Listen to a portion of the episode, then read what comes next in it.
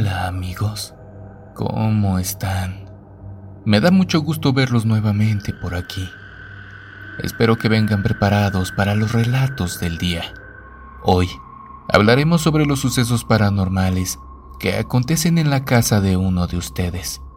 Esta historia de terror nos sorprendió bastante, ya que hasta el momento no habíamos recibido algo parecido a esto. Así que espero que la disfruten, pónganse cómodos, descansen en el lugar de su preferencia, solos o acompañados.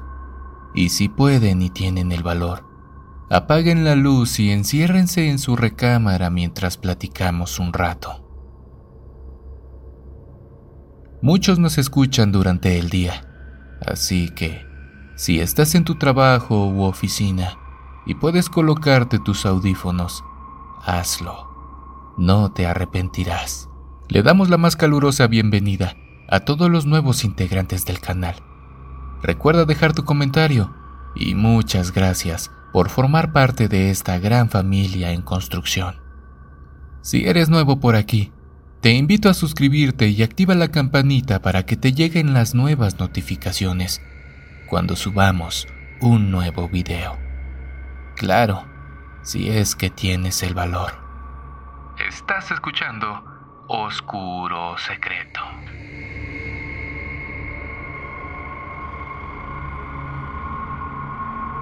¿Están listos para esto?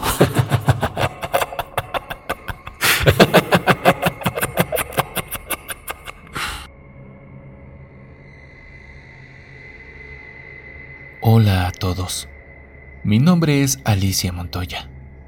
Por cuestiones del destino, me encontré con un video de ustedes algo perturbador en TikTok.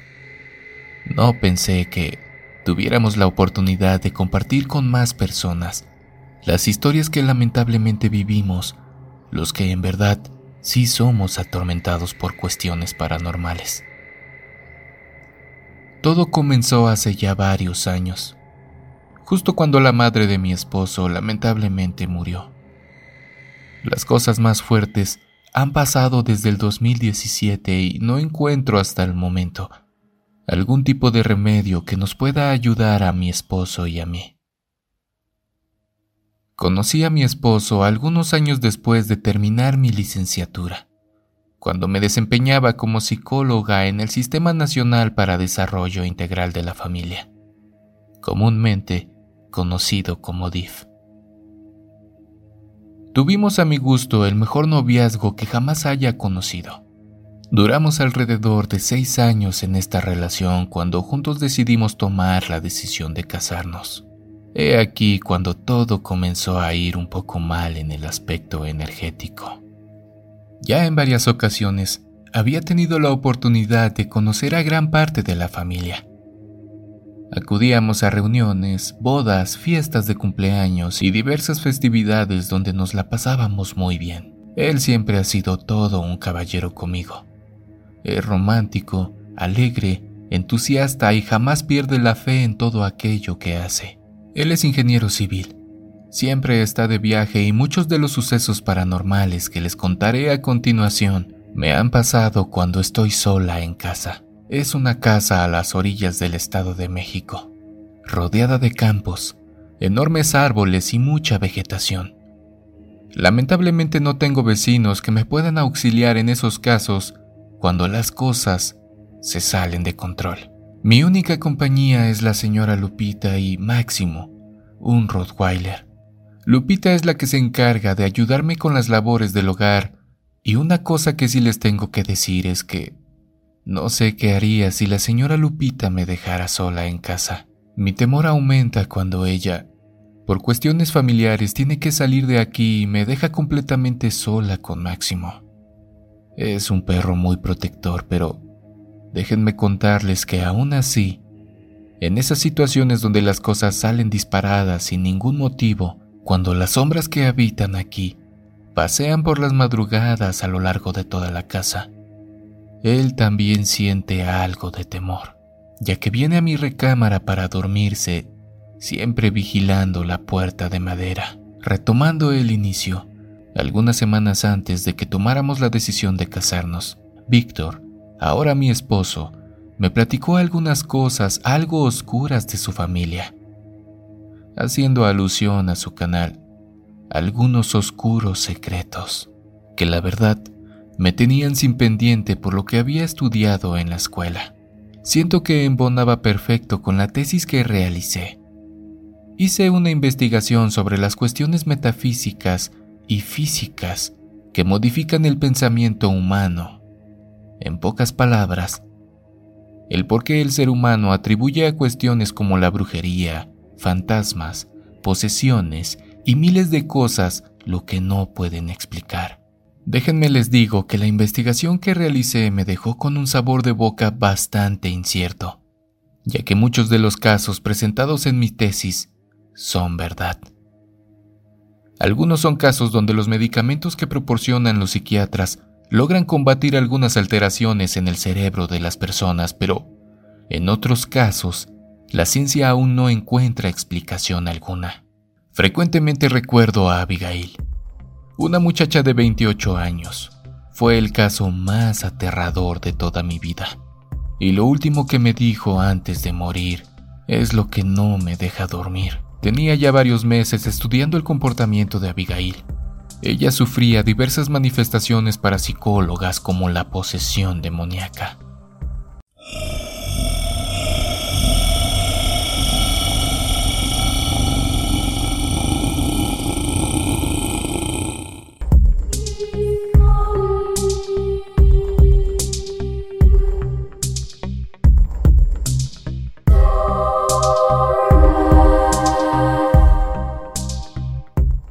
Su cuerpo albergaba a 6 espíritus diferentes, cada uno con un comportamiento muy particular, entre ellos el asesino.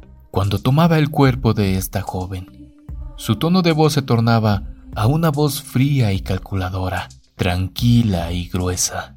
Poco a poco, y muy tristemente, fui notando cómo el cuerpo de Abigail cada vez se derrumbaba un poco más. De ser una joven embarnecida, pasó a un deplorable esqueleto, aún más tenebroso. He estado a punto de mandar las fotos de mi investigación, pero por respeto a la familia de Abigail, no lo haré. Abigail comenzó a ser perturbada por un espíritu. Ella comentaba que después de jugar con sus amigas a la Ouija, todo cambió. En sus momentos de lucidez platicaba que nunca se imaginó las consecuencias que traería jugar ese juego, y menos que terminaría en un hospital psiquiátrico. Era octubre, un mes lleno de misticismo y leyendas. Nos encontrábamos algunos compañeros y yo en el turno nocturno en ese hospital psiquiátrico, cuando de pronto, a lo lejos comenzamos a escuchar risas lo suficientemente fuertes como para despertar a todos los internos. Rápidamente nos paramos de la mesa donde tomábamos un café. Nos dirigimos a ver qué era lo que sucedía, cuál era el motivo del escándalo, sin saber lo que nos esperaba del otro lado. Corrimos al área de larga instancia y observación. Pronto, las luces de los pasillos comenzaron a apagarse como si se tratara de una película de terror. Abrimos la puerta de seguridad y los gritos cada vez se escuchaban más fuerte. ¿Cuál sería mi sorpresa al ver que era Abigail? Me asomé por el pequeño cristal que había en la puerta de su dormitorio. Las piernas me comenzaron a temblar cuando noté que a través de la oscuridad de su cuarto, su cuerpo levitaba. Las películas se quedan un poco cortas en ese sentido. No es lo que muestran. Su cuerpo se encontraba completamente abierto, algo así como una estrella de mar, mientras se reía mirando hacia arriba. Aún no me explico cómo pudo quitarse la camisa de fuerza que se les pone por su propio bien. Uno de mis compañeros corrió a dar aviso al médico a cargo. Rápidamente llegaron y sin saber qué hacer, abrieron la puerta mientras el pánico se apoderaba de mí y mis otros compañeros. Esta chica seguía riéndose hasta que su cuerpo comenzó a azotarse contra las paredes. Todos estábamos estupefactos ya que no sabíamos qué hacer. Ella cayó al suelo, llorando y espantada por lo acontecido. Preguntaba qué era lo que había pasado. Rápidamente los chicos la sentaron mientras trataban de tranquilizarla.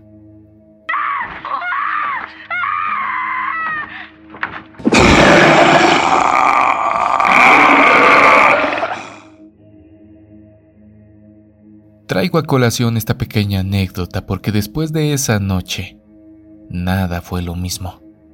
Los chicos estaban calmándola cuando, de la nada, salieron expulsados por alguna fuerza inexplicable. Pronto Abigail comenzó a reírse de una forma diferente. Comenzaba con una voz de niña para terminar en alaridos muy gruesos. Las venas de su cuello y garganta se le inflamaban de tal forma. Pensé que en algún momento explotarían. Durante el trance en el que se encontraba, me miró fijamente torciendo su cabeza. Ella me dijo, ¿quién eres tú? A lo que respondí, soy Alicia, la chica que viene a platicar de vez en cuando contigo. ¿Recuerdas? Estoy haciendo un análisis para mi tesis de la universidad. Su rostro rápidamente cambió. No sé si fue sugestión o algo así porque vi claramente cómo la cavidad de sus ojos se tornaba oscura mientras ella se acercaba a mí. Los enfermeros trataron de dirigirla nuevamente a su cubículo, pero fue imposible.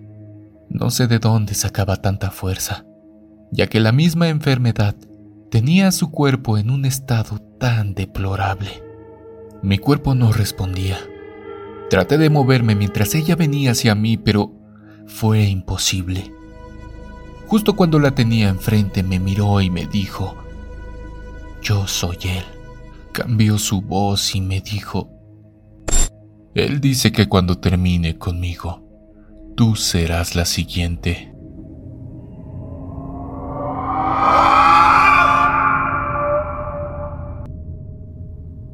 El cuerpo de esta joven comenzó a convulsionarse. Cayó al suelo para dar algunas últimas bocanadas de aire mientras tensaba su cuerpo de una forma descomunal. Apretaba sus puños, tronaba los dientes tan fuerte que se podía escuchar cómo se rompían dentro de su boca. Finalmente, un paro cardíaco terminó con ella. A pesar del esfuerzo por dar RCP, no fue posible traerla de vuelta. Ya un poco más tranquila pensé, ¿yo seré la siguiente?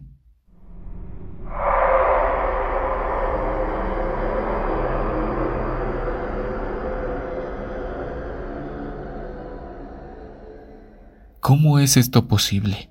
No hay coherencia ni lógica en lo que esa noche me había dicho en sus últimas palabras a Abigail. Sí. Tenía algo de tiempo investigando su caso, pero no tanto como para tener una relación tan grande como para involucrarme con ella. Uno de los factores que utilizan este tipo de alter egos o espíritus es la intimidación, así que, como científica, decidí dejarlo así. No le tomé importancia y decidí continuar con mi vida. Como les comenté, antes de presentarme a su madre, Víctor me comentó que la señora se dedicaba a realizar trabajos espirituales. Eso me dijo en un comienzo. Luego me platicó que practicaba ciertos ritos ocultistas o espiritistas, que ayudaba a las personas con sus trabajos, y hasta a sus hermanos y a él les echaba la mano cuando algo no andaba muy bien. Pensé haberlo visto todo durante mi estadía en aquel hospital, así que realmente no le di mucha importancia. Lo más importante aquí era nuestra relación, así que pues me enfoqué en llevarme bien con mi suegra, a pesar de que Víctor me había dicho que era una bruja. La verdad, fue un amor de persona mientras vivió. Nunca recibí de ella algún desprecio y mucho menos algún desaire. Jamás fue una suegra de esas que se meten en todo y no dejan en paz la relación con sus hijos. Fue todo lo contrario, mas sin embargo, ese día en aquella fiesta cambiaría mi vida. El evento transcurrió con normalidad. Eran los hermanos, primos, tíos, en pocas palabras, toda la familia Hernández. Ahora entiendo todo. Esa fiesta fue para dar aviso de nuestro compromiso. Horas más tarde, algo pasados de copas, decidieron dormir. Solo nos quedamos algunas mujeres que se la pasaron bien, pero tranquilamente. Cenamos algo ligero y comenzamos la plática esa noche. Y aunque parezca algo irracional, decidí dejar mis suposiciones por un momento, ya que pues en la escuela la formación es científica y todo lo que no se puede medir o explicar se decide ignorar. Esa noche mi suegra me daría 2 noticias, una buena y una mala. Así comenzó. Me dijo: mijita, tengo que darte una buena y una mala. ¿Cuál quieres escuchar? Mi madre y yo nos quedamos viéndonos por algunos segundos. En realidad, pensamos que nos diría algo sobre el compromiso o algunas condiciones sobre la boda. Ya saben que nunca falta, pero no fue así. Supuestamente, todas las mujeres de la familia tenían un don. Podían ver cosas, hablar con espíritus o curar a las personas por medio de la energía. Entre ellas, una niña pequeña, Brendita. En ese entonces tenía como unos 5 años. Más o menos recuerdo que ella ya tenía sueño, pues le pedía a su madre que se fueran a dormir. Mi suegra, Doña Esperanza, le dijo que esperara tantito, que solo me dijera con quién venía yo. Ya saben cómo se ponen los niños cuando tienen sueño. Así que, de mala gana, me dijo: ya le dije a mi abuelita que vienes con un señor de bigote y otro con una lengua muy larga. Interrumpió mi suegra: está bien, Brendita, ve a dormir. La niña se despidió de todos y fue a la cama junto a su mamá. Pronto nos quedamos mi madre, mi suegra y yo. Doña Esperanza siempre fue muy transparente. Nos dijo a qué se dedicaba, cómo trabajaba y todo lo que hacía. Víctor me ha platicado mucho de ti. La verdad, estoy muy contenta de que mi hijo se case con una gran mujer como tú. Y no es que me esté autoalabando, sino que fue lo que ella dijo. Pues bien, ahora dime tú, me dijo mi ex suegra. Y digo ex porque lamentablemente con esto de la pandemia partió. Pero eso es otra historia. Yo respondí: pues dígame la buena. Solo me dijo una palabra: corazoncito. ¿Se te hace conocida o tiene algún significado esa palabra para ti?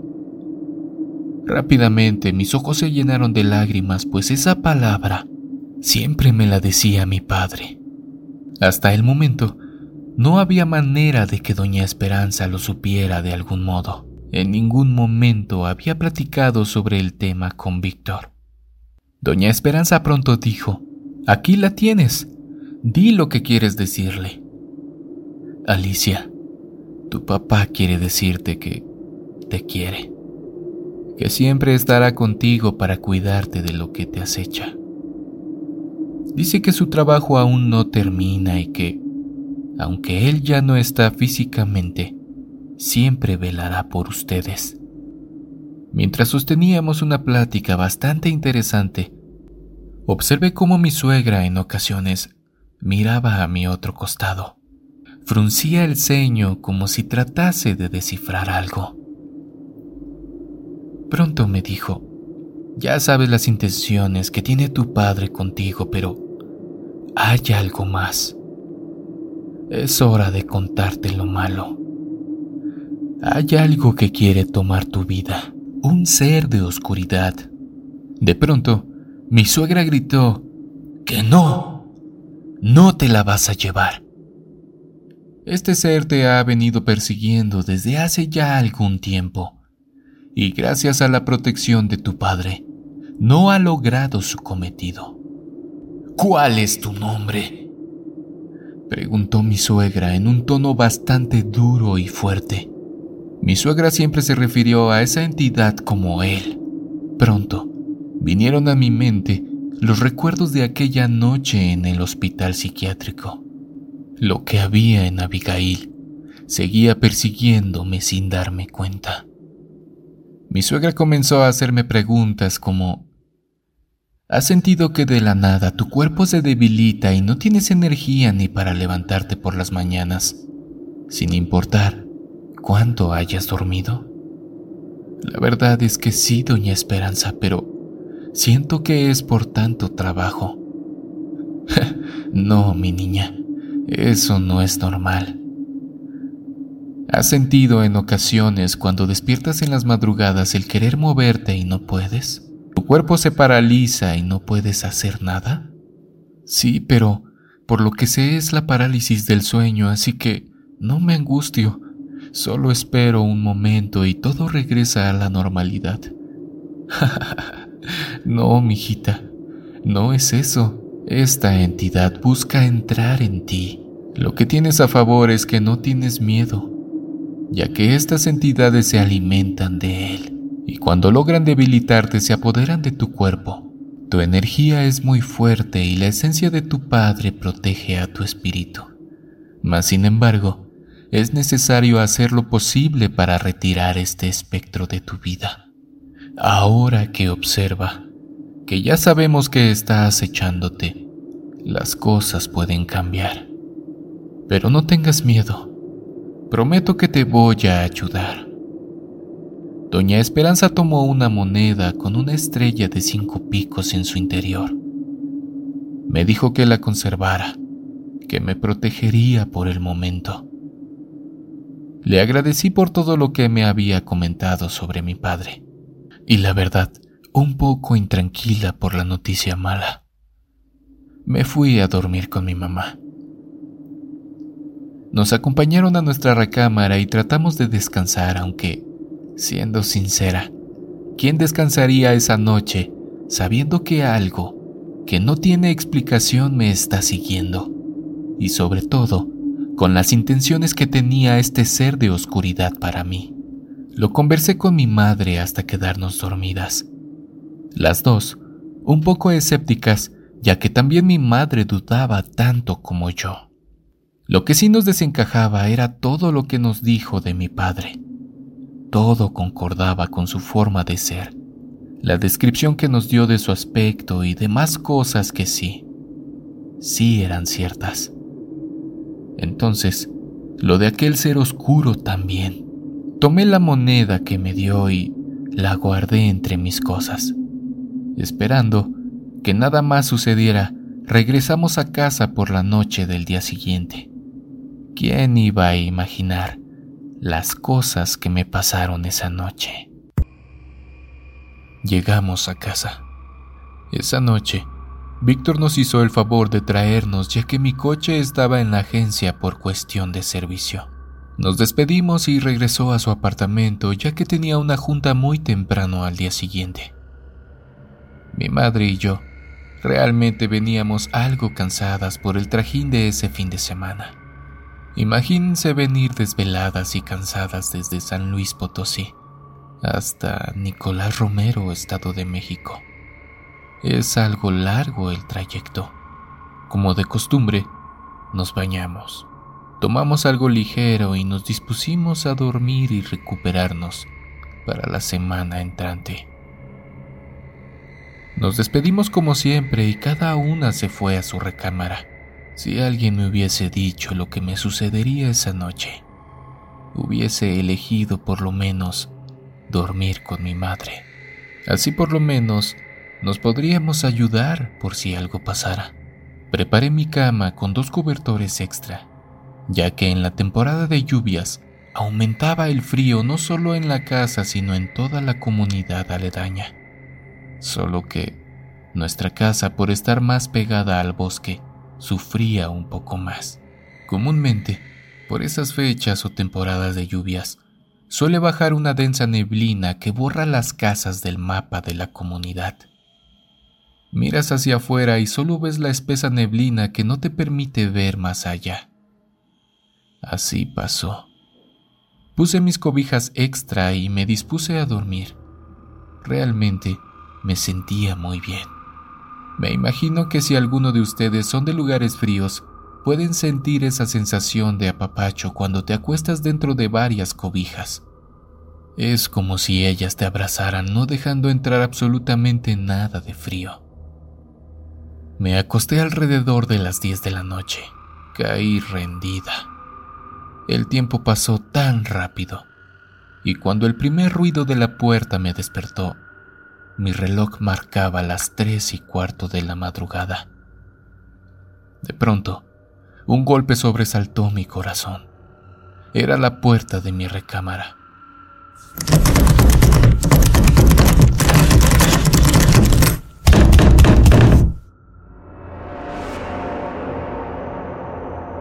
Sinceramente, pensé en alguna otra cosa y no presté tanta atención. No me quise sugestionar, así que decidí tratar de dormir de nuevo. Algo no me dejaba dormir. Era una sensación rara, como cuando alguien te vigila y sientes la mirada. Algún tiempo estuve dando vueltas en mi cama. Justo cuando el sueño comenzaba a apoderarse de mí, sentí cómo una presión comenzaba a invadir mis piernas. Algo así como cuando una persona se sienta en tu cama y tú estás tapado. Sientes que esa persona está ahí, y es obvio porque el colchón se hunde. Eso me sucedió. Yo, pensando que era mi madre, le pregunté: ¿qué pasó, mami? ¿Quieres dormirte conmigo? Me hice a un lado y abrí las cobijas para que ella se metiera sin pensar lo que estaba a punto de suceder.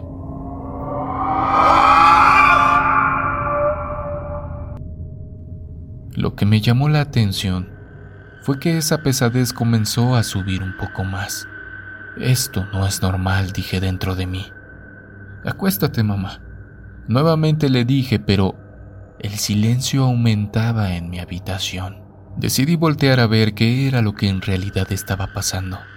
No fue la mejor decisión. A los pies de mi cama había una sombra oscura de la cual salían unas manos que comenzaban a presionarme hacia la cama. Traté de salir corriendo, pero nuevamente mi cuerpo no respondía. Ese ser o ente, espíritu o lo que fuese, se quedó parado frente a mí, sin decir ni una sola palabra. Solo emitía una respiración profunda. Mi corazón latía tan fuerte que podía escuchar cada uno de sus latidos. Como pude y a manera personal logré pronunciar algunas oraciones en mi mente.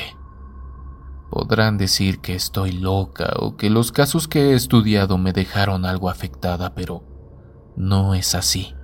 Esa cosa se fue desvaneciendo, como si se derritiera, terminando en una mancha negra que salió por mi puerta.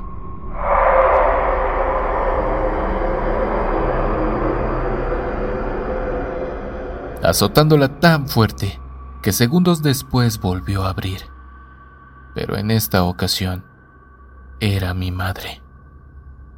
Yo grité de pavor, pues no sabía lo que abría la puerta de mi dormitorio. Le platiqué lo que me había pasado. Recordé que Doña Esperanza me había dado una moneda de protección, así que la tomé y nos fuimos a dormir al cuarto de mis papás. Mi madre prendió un cirio que tenía en la casa y rezó un rato, tomando entre sus manos un rosario ya muy viejo. Cuando nos tranquilizamos, logramos dormir lo que quedaba de noche. Ese lunes tenía bastantes consultas en el DIF que les comenté anteriormente. Ya terminando mi jornada y en casa ya un poco más tranquila, pude platicar con mi novio sobre lo que me había pasado la noche anterior. Mi familia ha estado involucrada en acontecimientos paranormales algo fuertes.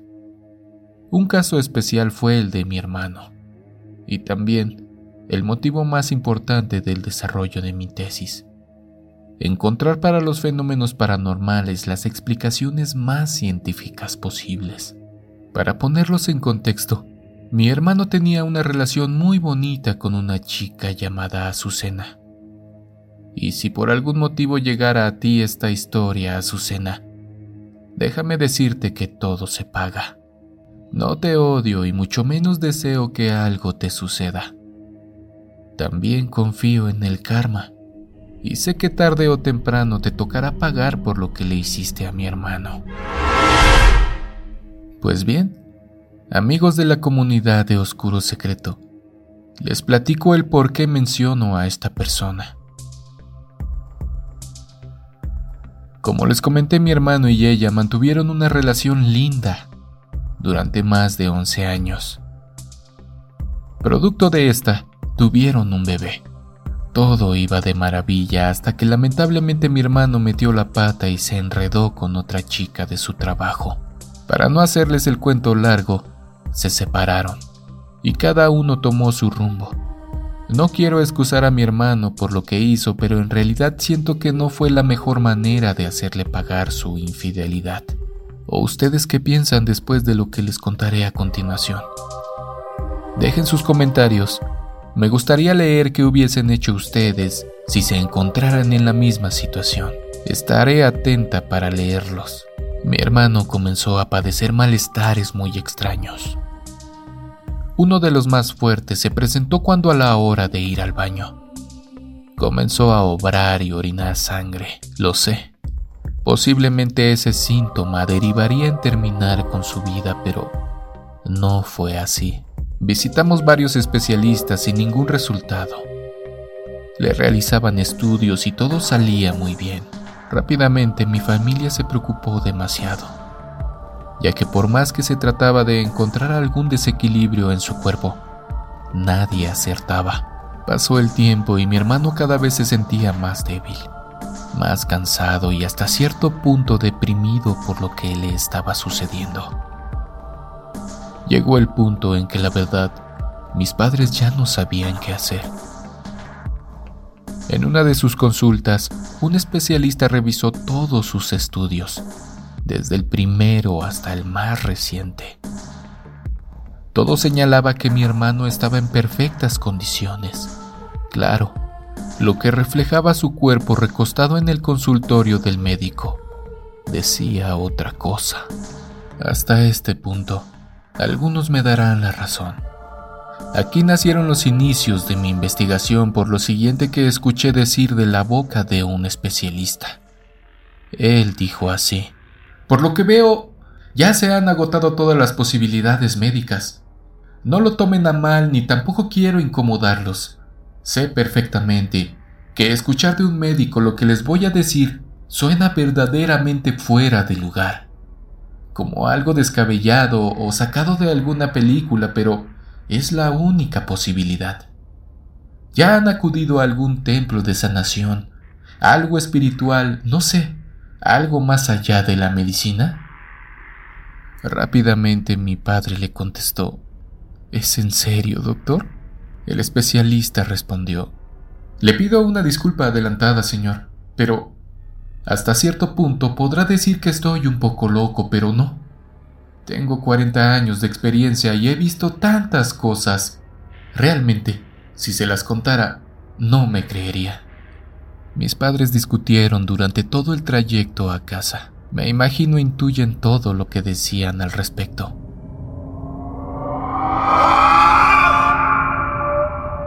Para el domingo, vimos que mi hermano, ya un poco débil por la falta de alimentos, se bañó, se arregló y, como pudo, salió según él para caminar un poco. Más tarde, nos enteramos de que había asistido a una iglesia cristiana que estaba a 2 cuadras de la casa. Dentro del culto, menciona a mi hermano que oraron por él. Nos cuenta que sintió como sus piernas perdieron su fuerza y se desplomó perdiendo el sentido. Una vez que volvió en sí, sintió su cuerpo un poco más ligero. De hecho, regresó a casa con otro semblante, sin saber que desde ese día las cosas cambiarían para él. Lo único que le pidieron estas personas era no dejar de asistir a la iglesia y jamás apartarse de Dios, ya que lo que venía persiguiéndolo no era nada bueno. Solo eso le dijeron. En realidad, vimos mejoría. Comenzó a comer y su cuerpo rápidamente se recuperaba. Pero esto solo era durante el día, ya que en las noches, las manifestaciones sobrenaturales comenzaron a invadir su habitación. La recámara de mi hermano pega hacia la calle. En la parte de adentro, tiene una puerta y ventana que conecta con toda la casa. De esto sí les puedo mandar una foto. Y aquí es donde comienza lo interesante. Todas las noches posteriores a la oración, mi hermano era visitado por una mujer, una anciana que recorría el pasillo de la casa y rondaba entre su puerta y su ventana. Algo raro en él es que comenzaba a prender las luces de su cuarto alrededor de la medianoche. Así dormía, hasta que en una ocasión mientras desayunábamos le preguntó a mi mamá que ¿por qué prendía las luces? Él, un poco atemorizado, nos dijo que todas las noches una mujer con un aspecto bastante aterrador visitaba su recámara.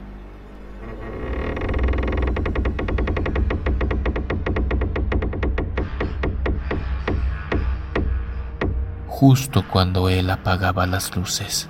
En este momento, hasta la piel se me enchina por lo que les voy a contar. Era una temporada de lluvias y, como saben, algunas veces se va la luz a causa de los rayos que golpean a algún transformador o algún cable.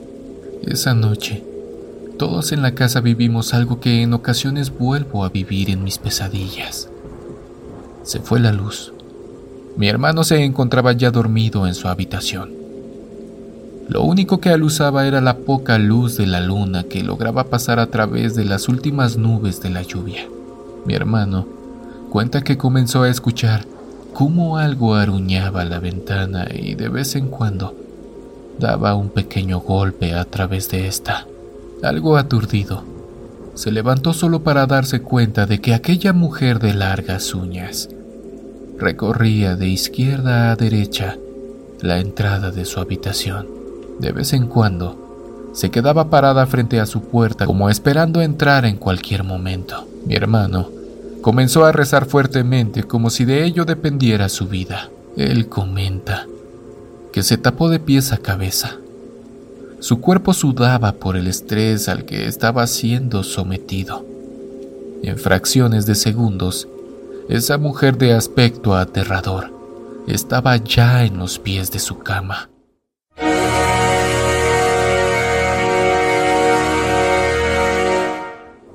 El cuerpo de mi hermano se paralizó por completo.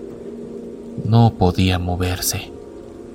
Describe que de forma lenta y pausada, esta mujer comenzó a quitarle la sábana de su cara para que pudiera verle el rostro. Él cuenta que su aspecto era tan horrible, y al recordarla, tiende a ponerse un poco pálido y nervioso. Esta mujer claramente le dijo que venía por él, que ya faltaba muy poco para que fuera suyo. Este ente o lo que fuese comenzó a pellizcar los pies de mi hermano hasta que de pronto tomó sus tobillos fuertemente para jalarlo poco a poco hacia lo más oscuro de su habitación. Comenta que ni él sabe cómo lo hizo, pero logró gritar tan fuerte que todos en casa nos despertamos para ir a su auxilio. Tomamos nuestros teléfonos para alumbrar y llegamos a su habitación, solo para darnos cuenta de que mi hermano estaba agazapado en la esquina de su cama, bañado en sudor y en sus propios orines. Me imagino que por la impresión. Al día siguiente, notamos las marcas en sus pies y tobillos, amoratados por la fuerza que se había ejercido sobre ellos. Esto en realidad ya había pasado los límites de todo entendimiento humano. Mis padres tomaron la iniciativa como de unir fuerzas. Por un lado ellos con lo católico y por otro lado mi hermano del lado cristiano. Mis padres le trajeron algunas imágenes benditas de la Basílica de Guadalupe, las cuales colocaron en las ventanas. Mi hermano consiguió un poco de aceite ungido en la iglesia, el cual puso alrededor de su cuarto. La persecución continuaba sobre él. De pronto recordé lo que había comentado el doctor. Ninguna ayuda adicional es mala, así que le mencioné a mi hermano que si estaba dispuesto a ir con un curandero. Él mencionó lo mismo, que cualquier cosa que le ayudase a salir del infierno en el que se encontraba sería de gran ayuda. Entre los más allegados a la familia, un tío nos recomendó un brujo que se localizaba en la Ciudad de México. Así que emprendimos la visita a esta persona. En realidad, asistimos con algo de escepticismo, pues nunca habíamos acudido con alguien parecido. Ya saben, en primera instancia, pensamos que nos empezarían a cuestionar sobre diversos temas para después comentarnos lo mismo, pero con otras palabras. Hasta cierto punto, pensamos que si existe el bien, también debe hacerlo el mal, así que nada perdíamos con intentar. Algo que nos sorprendió indudablemente fue que, sin saberlo, el brujo llamó a mi hermano por su nombre. Pronto, colocó algunas sillas extra, pues éramos 4.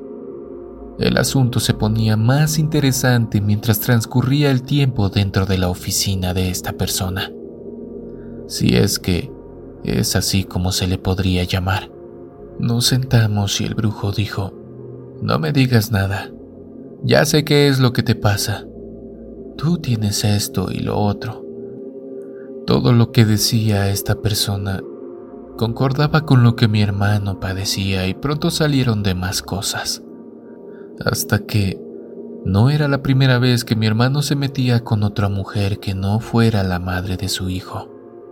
Todos nos quedamos en shock, pues salían cosas de las cuales ni estábamos enterados, pero en fin. Este personaje que hasta el momento había acertado en las adivinaciones nos pidió algunas cosas bastante extrañas. Nos mandó al Mercado de Sonora, ubicado en la Ciudad de México. Nos dirigimos directo a este mercado para conocer el gran mundo de esoterismo y magia oscura y blanca. Animales para sacrificio, huesos humanos para trabajos oscuros y muchísimas cosas más que no quisiera mencionar en esta carta. Compramos lo que nos solicitó para regresar al siguiente día por una nueva consulta. La verdad es que íbamos algo temerosos, pues nos estábamos involucrando en algo que hasta el momento desconocíamos. Lo que realmente nos puso con los pelos de punta es que al llegar al consultorio de este brujo, tenía en su mesa una tabla Ouija. Ya saben todo lo que sucede cuando la gente juega con este instrumento, así que no lo voy a describir en este momento. Esta persona nos dijo que no nos preocupáramos, puesto que ninguno de nosotros participaría en el juego, solo él, y que solo sería para develar a la persona causante de este gran daño. Amigos, pongan mucha atención. No quiero que se pierdan en el transcurso de la siguiente narración.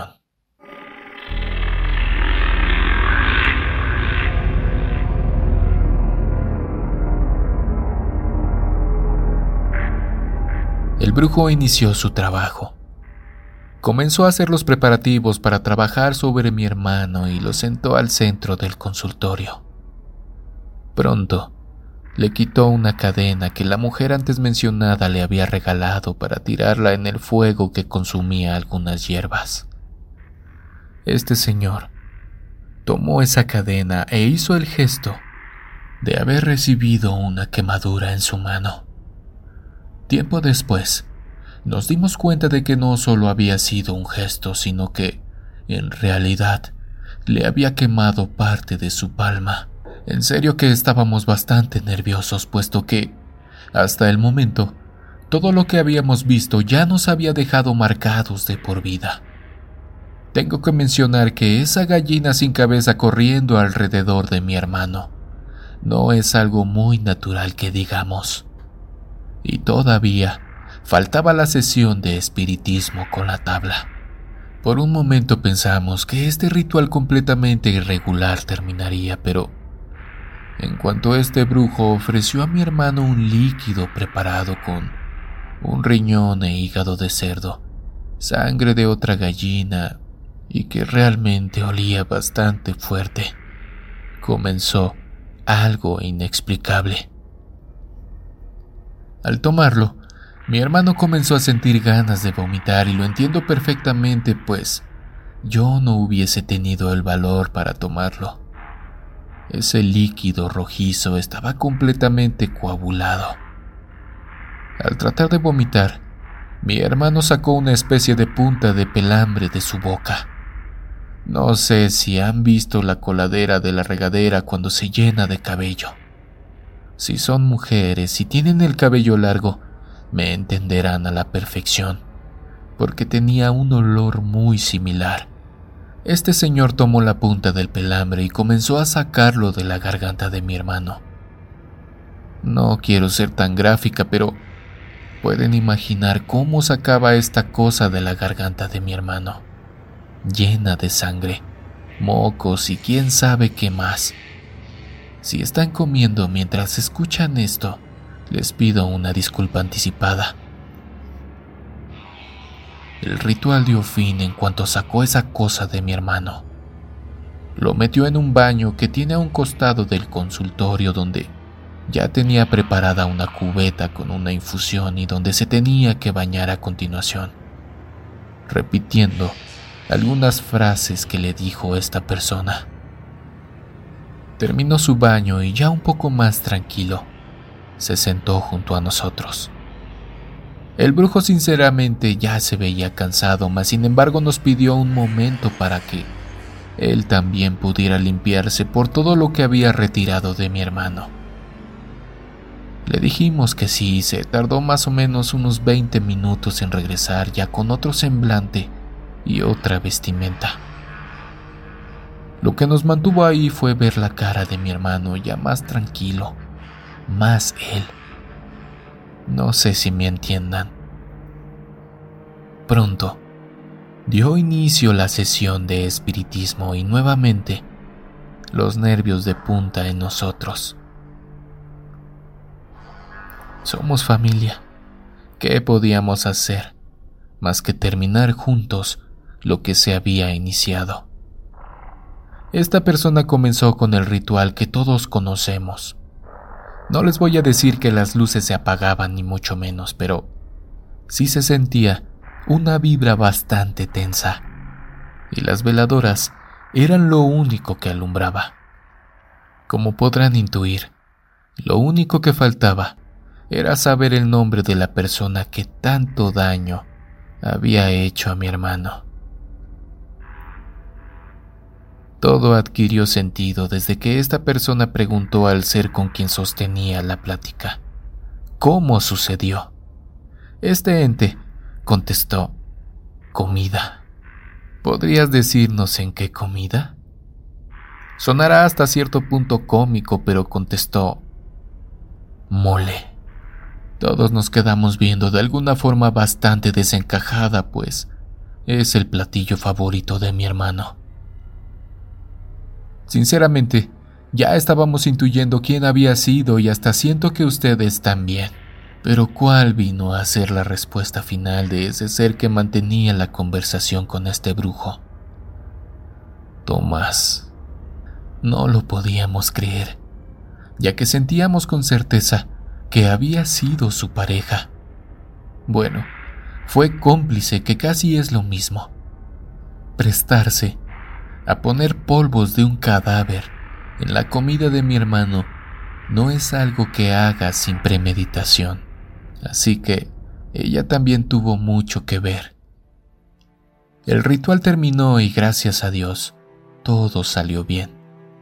Regresamos a casa algo consternados, pues no imaginábamos, es más, no nos esperábamos todo lo que nos dijo este doctor espiritual. si es que podríamos llamarlo así, y se preguntarán, ¿quién rayos es Mateo? Este señor es el padre de la antigua pareja de mi hermano, que al calor de la discusión por dejar a su hija con una bendición, como se les dice ahora, amenazó a mi hermano con que se acordaría de él, que esto no se quedaría así. Este señor proviene de Veracruz, y es conocido que los mejores brujos provienen de este lugar. Por poco, cumple con su amenaza. Ahora ya saben qué fue lo que me motivó a realizar mi investigación durante mi estadía en aquella clínica mental. Hasta ese momento, y con el paso del tiempo, me sentía completamente preparada para realizarla. Sin embargo, esa valentía fue disminuyendo a medida que avanzaba en la documentación. Retomemos ahora los sucesos posteriores a esto. Todas esas cosas que pasaron en mi casa y que realmente me ponen un poco nerviosa cada vez que trato de explicar lo que vivimos mi madre y yo en casa de mis padres. Trato de escribir esta carta durante el día, pues no tengo el valor de hacerlo durante la noche. Mis nervios se alteran y por cualquier cosa me sobresalto. Como les comenté, mi familia ha sido asediada por los sucesos paranormales ya desde hace algún tiempo. Sin embargo, no puedo mentirles. Cada suceso nos deja con un mal sabor de boca. Muchas personas cuestionan la veracidad de los mismos, pero cuando son participantes en uno de ellos, realmente la pasan muy mal. Y sí, todo gira en torno a mis investigaciones acerca del mundo paranormal, pero hoy le toca el turno a mi padre y los sucesos que lamentablemente lo llevaron a perder la vida.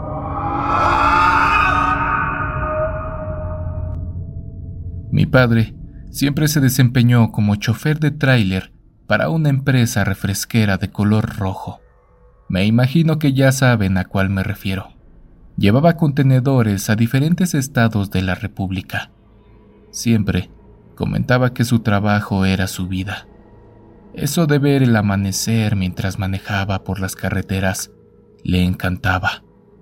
Claro, de vez en cuando regresaba a casa muy espantado por los acontecimientos que vivía. Accidentes por lo regular. Dentro de todos, uno que marcó su vida y que te contaré a continuación.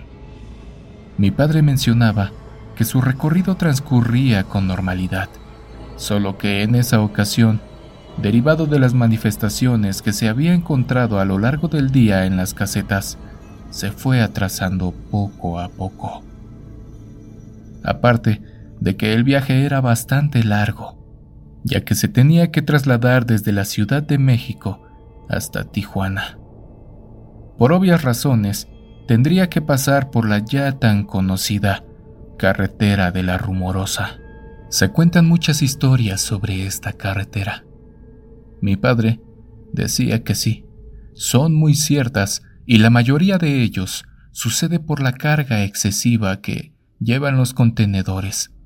Esto dificulta y entorpece el funcionamiento de los sistemas de frenado o simplemente excede las capacidades de los operadores. Se hizo de noche. El fastidio y las horas manejadas ya reflejaban en mi padre algo de cansancio. Buscó un paradero para poder cenar algo y lavarse la cara. Pronto recuperó la fuerza necesaria para terminar con su recorrido y regresar a casa lo más pronto posible. No por la presión laboral, sino porque ese fin de semana era el cumpleaños de mi madre. Terminó de cenar y decidió comenzar nuevamente su viaje, sin pensar las cosas tan horribles que le tocaría vivir. Para ese entonces, ya había pasado lo de mi hermano que les platiqué en la emisión anterior. Se podría decir que ya no era un incrédulo, pues por su propia experiencia se había dado cuenta de que las cosas malas existen. Subió a su unidad, acomodó algunas chucherías y se dispuso a emprender nuevamente el viaje. Como saben, el tramo más peligroso comienza después del punto de revisión El Centinela. Son 20 kilómetros de curvas y pendientes empinadas entre la Sierra de Juárez. Mi padre cuenta que comenzó el trayecto. El tiempo transcurría lentamente. De pronto, mi padre alcanzó a una camioneta conocidas como van. A pesar de ser un auto pequeño para la magnitud de un tráiler, le costaba trabajo subir la cuesta. Iba un poco más lento de lo normal. La suma de la carga, la subida y que es un trayecto de solo 2 carriles, animó a mi padre para ir con calma detrás de esa camioneta. Cabe recalcar que este viaje transcurrió cuando aún no construían la otra pista, que ahora permite tener un solo sentido de subida y otro de bajada. Pasaron algunos minutos cuando mi padre pudo darse cuenta de que, en su interior, iban 2 familias. Como pueden intuir, esa van iba repleta de carga. Los pequeños niños de vez en cuando se asomaban para observar el tráiler de mi padre. Él contaba que en una de esas ocasiones trató de decirles hola, pero fue inútil, por las luces que no permitían ver a los niños. No pasó mucho tiempo cuando a la distancia, mi padre observó que una joven de aproximadamente 20 años abrió una pequeña ventana del lado izquierdo y de vez en cuando asomaba su cabeza. Su cabello, lacio y largo, se agitaba de vez en cuando con el aire que impulsaban los tráilers que venían de bajada. Se le hizo algo normal, pues jamás pensó lo que esta muchacha haría unos minutos más tarde. Ya iban a tomar la última curva, la más peligrosa de todas, cuando de pronto, esta muchacha comenzó a sacar su cuerpo de la ventanilla. Pronto mi padre comenzó a aluzar a la camioneta, pero no recibió respuesta. Comenzó a tocar el claxon, pero de igual forma, la camioneta no dio señales de absolutamente nada. Justo cuando el tráiler pasó a un lado, esta joven dejó caer su cuerpo frente a la bestia que venía a toda velocidad. Mi padre, un poco desconcertado, observó claramente cuando su cuerpo sufrió el impacto contra la parrilla. Justo cuando el cuerpo de esta chica fue impulsado hacia el frente, este se desvaneció por completo. Un poco más adelante, vio que la camioneta se detuvo en un pequeño acotamiento. Mi padre no lo pensó 2 veces y decidió también detenerse para ver qué había pasado. Pronto, acomodó el tráiler y caminó hacia las familias que venían en la van. Comenzó a platicar con el chofer y le preguntó si todos estaban bien. El chofer le reclamó pensando que lo venía molestando minutos atrás. Mi padre le dijo que no era eso, sino que justo cuando él estaba aluzando y tocando el claxon, una joven estaba saliendo de la camioneta para arrojarse a la carretera. La cara de esta persona cambió por completo. Por unos segundos, todos los integrantes de estas familias guardaron silencio mientras miraban fijamente a mi padre. Por un momento el tiempo se detuvo. Mi padre nos contaba que, por algunos segundos, estas personas lo miraban fijamente, mas sin embargo, ninguno hablaba. Pronto, las caras de todos los integrantes que estaban adentro de esta van comenzaron a cambiar. Las piernas de mi padre se congelaron por completo y, sin poderse mover, seguía observando cómo las bocas de estas personas comenzaron a abrirse de tal manera. Pronto, los ojos de todos ellos se tornaron oscuros y vacíos. El frío y el temor recorría el cuerpo de mi padre. Él contaba que, como pudo, logró recuperar el movimiento de sus extremidades. Logró llegar a su unidad y ¿cuál sería la sorpresa de mi padre? Que una vez arriba del camión, al mirar por el espejo y buscar esa camioneta, ya no estaba. Con algo de temor y tomando su Biblia que llevaba en su unidad.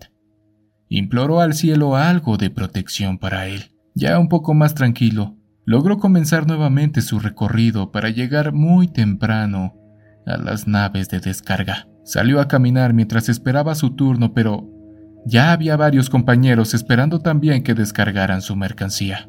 En el desayuno pudo platicar con algunos colegas y contarles la experiencia tan aterradora que había pasado esa noche. El chofer más viejo de todos le contó a mi padre la historia de esa camioneta y que, si bien a él nunca le había pasado, sus antiguos compañeros también contaban ese mismo acontecimiento. Se platicaba que esa familia lamentablemente pereció cuando el conductor se quedó dormido por algunos segundos. Cuando el conductor se percató de haberse salido de la carretera, trató de girar el volante, provocando una volcadura al mismo tiempo que caían al precipicio. El auto rápidamente se prendió en llamas. Algunos espectadores cuentan que esa misma escena que vio mi padre fue cierta, pero en situaciones diferentes. Esta chica trató de salir de esa misma forma, pero lamentablemente justo antes de salir por completo, esta camioneta explotó sin dejar a ningún pasajero con vida. En cuanto amaneció por completo, llamó a mi madre para platicarle lo que le había sucedido, sin imaginarse lo que aún le faltaba por vivir.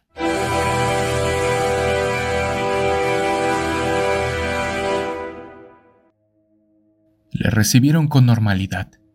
Descargó y pudo comenzar el regreso a casa. Su viaje comenzó con normalidad. Pasó sin problemas el tramo de la Rumorosa, claro. En esta ocasión venía de día, así que, sin más, decidió olvidar lo que le había acontecido una noche atrás y dejarlo como una anécdota para contar a sus familiares y amigos. La noche invadió su camino. Él cuenta que eran alrededor de las 2 de la mañana cuando todo comenzó a salirse de control. Sus intenciones eran quedarse a dormir a la altura de Culiacán, pero lamentablemente no lo logró, por lo que les contaré a continuación. Un poco de ansiedad invadió a mi padre en cuanto la noche cayó. Por momentos, llegaba a pensar que lo que le había pasado era por el cansancio o por alguna otra cuestión. Sin embargo, las posibilidades de que otro suceso paranormal le pasara esa noche eran muy bajas. Eso era lo que lo relajaba un poco. Sin embargo, jamás se imaginó lo que esa noche le sucedería entre los mochis y Wasabe. A lo lejos, alusó a un bulto negro. Pronto bajó un poco la velocidad, pues es sabido por los conductores que muchas personas buscan una salida fácil a sus problemas, aventándose hacia los trailers para terminar con su vida. Pasó un poco despacio frente a una señora de aspecto tenebroso, mirando fijamente el camión que manejaba mi padre. Por un momento, pensó que era alguna mujer ambulante. Sin embargo, todo cambió cuando, al voltear y ver su retrovisor, veía que esta mujer seguía parada a un costado de él. El camión seguía en marcha, mas sin embargo, cada vez que volteaba, la mujer seguía ahí. En fracciones de segundo, mi padre comenzó a ver que esta mujer había comenzado a trotar cada vez más rápido hasta que alcanzó la cabina por completo.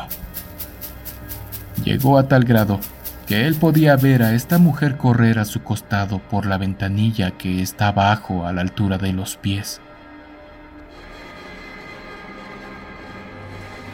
Se imprimía velocidad, pero aún así, esta mujer seguía corriendo junto a él.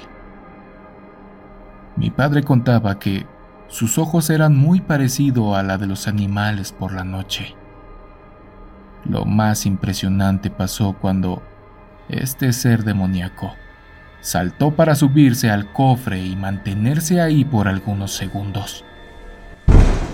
Bastante alterado, Mi padre tomó nuevamente su rosario y su Biblia mientras trataba de mantener el control y no causar ningún accidente en la carretera. Esta mujer emitía algunos sonidos bastante perturbadores.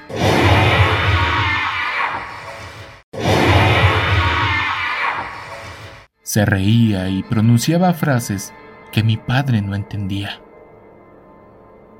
Pronto, esta mujer desapareció por completo. Se desvaneció en el aire, dejando una bruma oscura en el parabrisas. ¿Cuál sería la impresión de mi padre cuando trató de dejar la Biblia en el asiento de al lado? Esta mujer estaba ahora adentro del camión, en el asiento del pasajero y mirándolo con una cara tan demoníaca. En esos instantes, mi padre dio un volantazo por la impresión. Tratando de controlar y frenar a la misma vez, logró detenerse y pronto comenzó la batalla. Mi padre no tuvo otra opción que comenzar a reprender a esta entidad.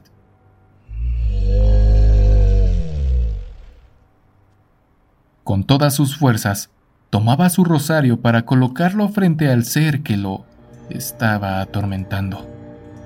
Esto duró pocos minutos que para mi padre fueron eternos. Este demonio desapareció tras un fuerte alarido.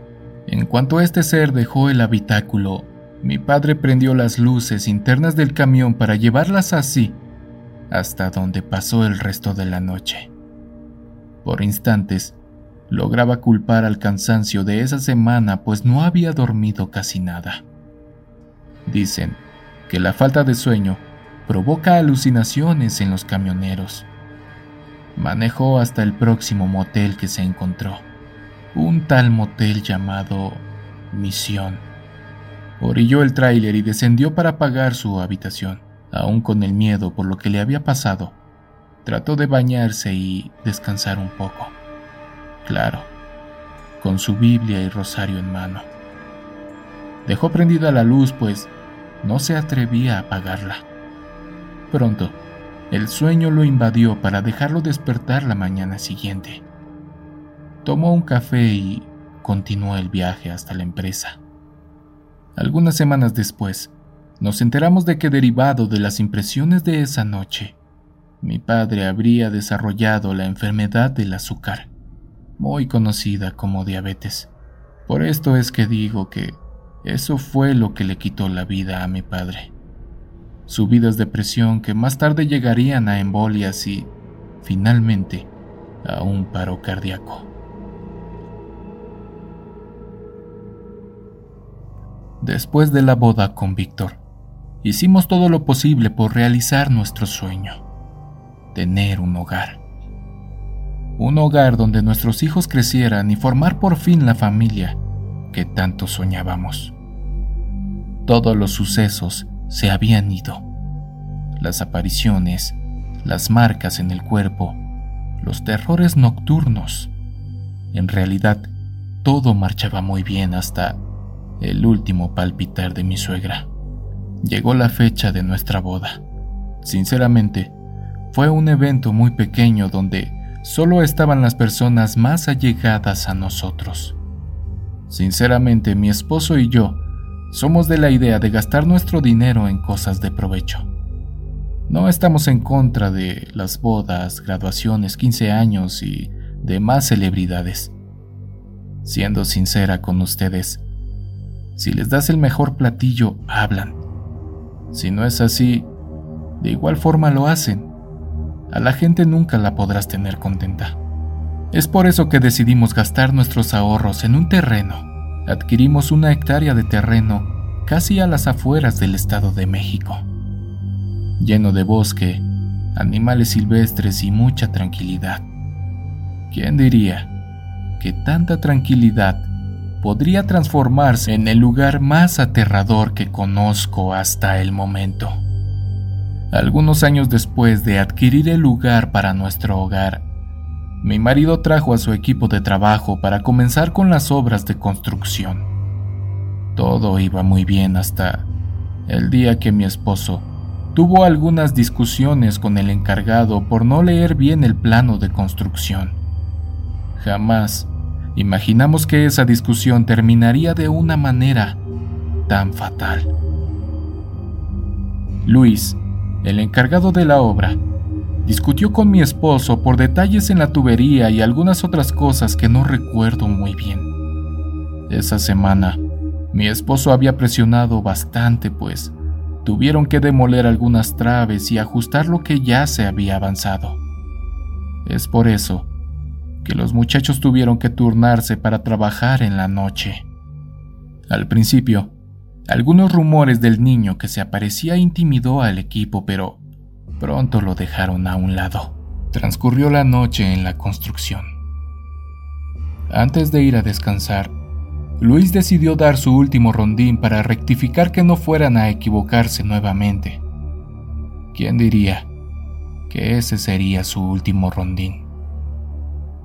Luis comenzó a rectificar alturas, distancias, posiciones y demás cosas. Para esto, tuvo que subir a la planta alta donde ya se encontraba el entarimado.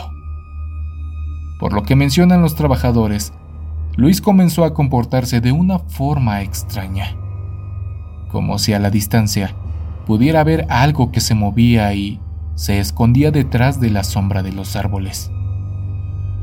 De pronto, gritó desde arriba: «¡Toño! ¿Ya viste lo que se mueve entre los árboles?». Los trabajadores pronto se pusieron alerta, pues no sabían qué los acechaba en ese momento. Algunos dijeron que posiblemente sería alguna ardilla o algún perro, aunque de manera nerviosa comenzaron a replegarse hacia donde había la suficiente luz. Algunos minutos más tarde, ya no le dieron tanta importancia y continuaron con sus labores. Luis terminó de rectificar la parte de arriba y comenzó su descenso. Justo cuando tomó la escalera para bajar, escuchó por su espalda la risa de un niño que corría. El nerviosismo en Luis aumentaba mientras pasaban los segundos.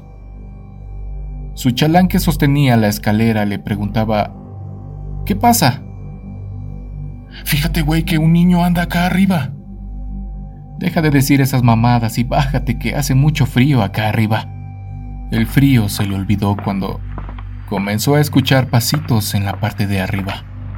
Pasitos que, de vez en cuando, corrían de lado a lado como si estuviese jugando con alguien y que, a través del entarimado, podían escucharse claramente.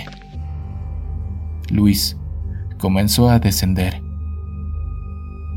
Justo cuando miró hacia abajo, observó una pequeña silueta pasar por detrás de su ayudante. Rápidamente le dijo que esa cosa andaba detrás de él. Su compañero, algo nervioso, le dijo que se apurara, que ya se bajara.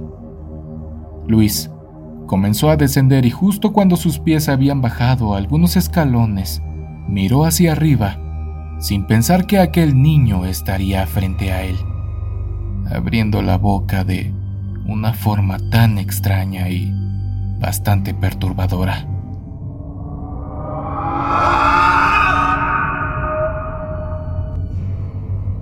Su ayudante nos platica que ese pequeño ser no tenía ojos, nariz o boca. Al momento de abrir su boca, comenzó a emitir un grito descomunal que alertó a todos en la obra.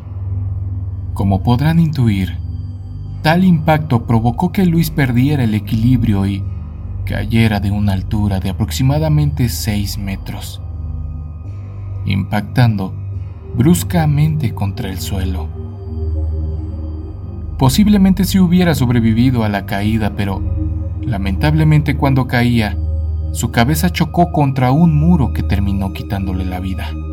A pesar de ese acontecimiento, decidimos continuar con la construcción, ya que Lamentablemente habíamos puesto todos nuestros ahorros en ese proyecto y no teníamos la facilidad como para arrumbar el proyecto y continuar con otro.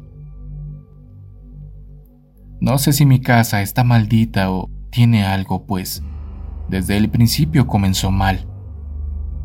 El proyecto se terminó y decidimos mudarnos a nuestro nuevo hogar. Claro, antes de ingresar decidimos realizar una misa como símbolo de respeto y de perdón hacia Luis, ya que no habían terminado tan bien con mi esposo. Son situaciones muy normales, situaciones que pasan en todos los trabajos. Siempre existen discusiones por diversas razones, mas sin embargo, Víctor se sentía culpable.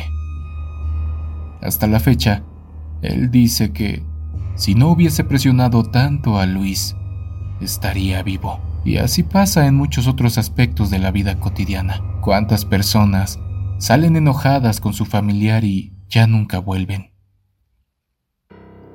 Llegamos a casa y durante algunos años, todo transcurrió con normalidad. La verdad que sí estábamos muy cómodos, pues la felicidad y el amor nunca han faltado en nuestra relación. De hecho, después de la misa y cuando los invitados se fueron, mi suegra decidió hacer un ritual supuestamente para que todo fluyera en armonía. Quemó incienso, copal y algunas otras cosas para que nunca faltara la abundancia y la salud de nuestro nuevo hogar. Como se los comenté al principio, en el 2017 comenzaron los sucesos paranormales. Comenzó de una forma tan sutil que ni siquiera me había dado cuenta. Algunos vasos de la cocina aparecían en otro lugar. Cosas pequeñas como el cambio de posición de una imagen religiosa. Tengo una escultura de Cristo en mi librero y de pronto aparecía volteado como dándome la espalda.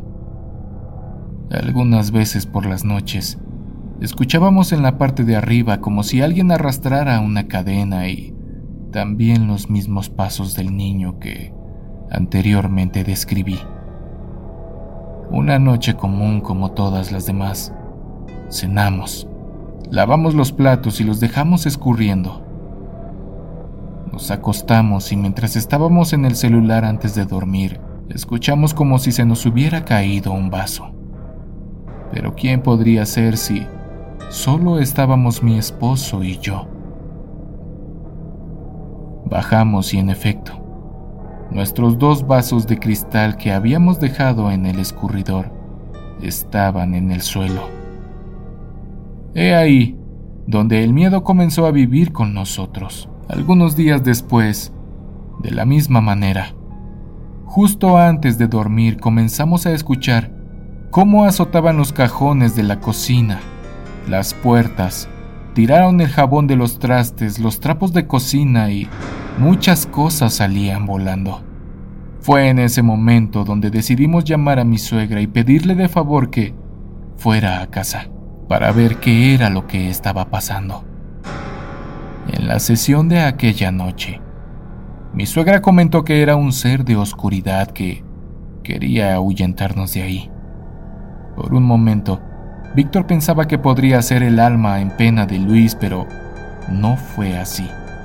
Estos entes aparentan ser personas que partieron. En este caso, de vez en cuando se escuchaba una voz muy parecida a la de Luis diciendo: Onirda, que es justamente como le llamaba a mi esposo. Nunca olvidaré la sesión de aquella noche. Estábamos en la sala acompañados de algunas velas, cartas y demás cosas que puso mi suegra en nuestra mesa de centro. La sesión dio inicio. Pronto, un aire bastante raro comenzó a recorrer toda la casa. Las velas reflejaban en su llama como si alguien la soplara por instantes. Esas imágenes dudo mucho que se borren de mi mente. Comenzó a tirar las cartas sobre la mesa y su semblante cada vez era más serio.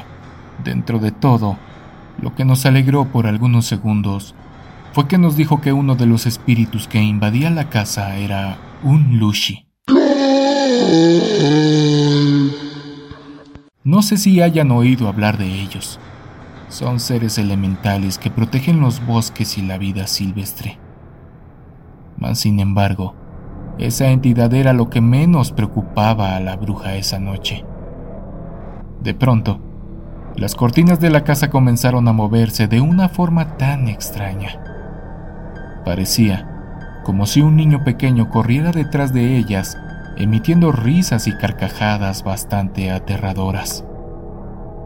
La bruja decía que era un demonio terrestre, de esos que cambian de forma y provocan alucinaciones en las personas.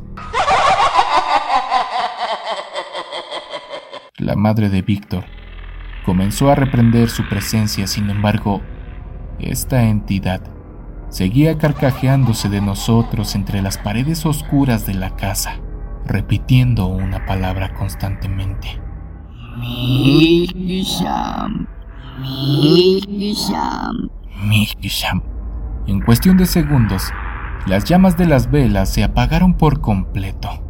Esa carcajada comenzó a provenir sigilosamente debajo de la escalera mientras se asomaba lentamente la cara de un ser maligno. La verdad, no encuentro palabras para describirla. Tenía ojos que brillaban a pesar de la oscuridad. Asomaba la mitad de su cara mientras sacaba parte de su mano, la cual tenía enormes garras. Mi suegra nos dijo que no tuviéramos miedo, mas sin embargo, ¿quién no lo tendría en esa situación? Pronto, sacó de entre sus cosas un muñeco de madera y comenzó a trazar un círculo de protección con algo de sal, cenizas y un poco de cal. Cuando venimos a notar, ya estábamos dentro de él. Así se suponía que ese espíritu no podría atacarnos. Nuevamente, la bruja prendió las velas para dar inicio con el exorcismo de la casa.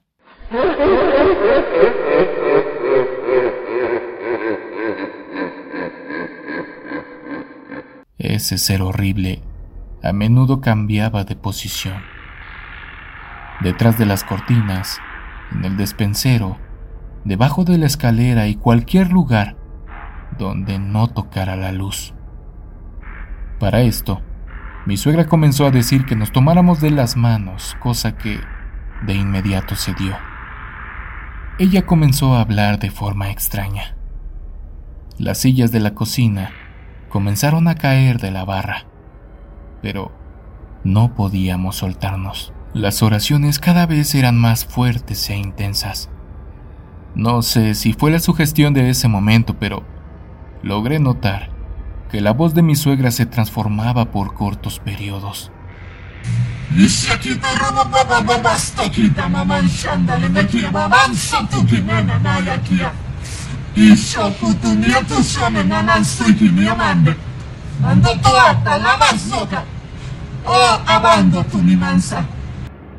Algunas psicofonías como "lárgate", "¿qué haces aquí?" o "son míos" se alcanzaban a escuchar durante el exorcismo. De pronto, la bruja nos soltó de las manos para comenzar a trazar en el suelo de la casa una estrella donde colocó al muñeco de madera. La primera vez, este muñeco salió disparado como si alguien lo hubiese pateado con gran fuerza. Teníamos que repetir algunas oraciones, pero ahora con más fuerza y con más fe, como si estuviéramos corriendo a alguna persona de nuestra casa. Teníamos que sentir ese coraje de sacar a alguien que no era bienvenido en nuestro hogar. Algunos minutos después, esa figurilla cayó al suelo, conteniendo en su interior a ese ser oscuro que venía por nosotros. Al momento de caer, algunos vidrios de la casa se estrellaron, el de la cocina, el ventanal de la sala y nuestra mesa de centro, como si se les hubiese dado un pequeño golpe en las esquinas para que se cuartearan. Si se preguntan por el otro espíritu denominado Lushi, son protectores de los bosques, son seres elementales a los cuales no les gusta ser invadidos por los humanos. Para esta entidad, mi suegra preparó al otro día un pequeño ritual con algo de miel, arroz, canela y algunas monedas e inciensos que enterró en nuestro patio. Fue más bien una ofrenda para este ser. Con ella, demostrábamos que no éramos de peligro, que no dañaríamos al bosque y queríamos estar en paz con el entorno. Sin embargo, como se los platiqué al comienzo de esta larga historia, mi suegra falleció apenas en el 2020 con todo esto que está pasando. Ese bicho se la llevó y, como intuirán, las cosas han comenzado nuevamente. Mi esposo y yo no sabemos qué hacer, pues ya estamos grandes. Tampoco estamos tan viejos, pero el amor por esta casa es tan grande. Estamos un poco angustiados, pues hay ocasiones que no solo tiran o mueven las cosas, sino que el niño que cobró la vida de Luis también comenzó a deambular por la casa y ahora ya no es solo por las noches. Ya no hay horarios para los sucesos paranormales. Justo ahora que estoy escribiéndoles esto, acaban de tirar una foto donde estamos con mi suegra y mi esposo, justo en el cumpleaños de la bruja. Cabe mencionar que, cuando digo bruja, lo hago con todo respeto y cariño. Las cosas por su nombre, así que no pasa nada. Buscaremos ayuda en alguna congregación, como dice Juanita. Posiblemente nos haga falta acercarnos un poco a Dios. El año que viene espero tomarme el tiempo para compartirles cómo van las cosas en esta casa. Amigos, muchas gracias por llegar hasta el final de esta historia que sin duda está llena de sucesos paranormales. No olvides suscribirte si eres nuevo por aquí. Dale manita arriba y compártelo con tus amigos. Nos vemos en una próxima emisión de Oscuro Secreto. ¿Quieres escuchar las historias de terror que más te gustan sin cortes comerciales? Puedes convertirte ahora en miembro de Acast.